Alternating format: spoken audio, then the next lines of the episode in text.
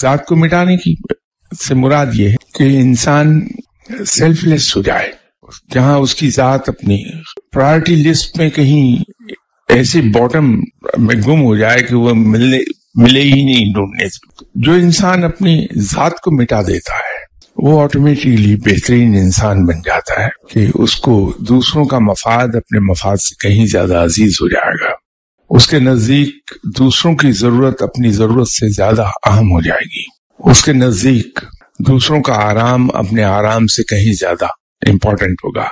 اس کے نزدیک دوسرے کی عزت اس کی اپنی عزت سے زیادہ ویلیویبل ہو جائے گی۔ سو سو فورتھ تو اب آپ اندازہ لگائیے کہ جب کسی شخص کے نزدیک دوسروں کی عزت اس کی اپنی عزت سے زیادہ ویلیویبل ہو جائے۔ تو کیا اس کی زبان سے کبھی کوئی ایسی بات نکل سکتی ہے کہ جس سے دوسروں کی عزت پہ حرف آ جائے؟ کسی کی توہین ہو جائے، کسی کی حد تک ہو جائے، کسی کے عیب کھل جائے ایسی کبھی وہ بات کرے گا ہی نہیں۔ کیونکہ وہ یہ جانتا ہے کہ دوسروں کی عزت میری عزت سے زیادہ ویلیویبل ہے۔ دوسروں کے برائیاں اپنے ذمہ لے لے گا۔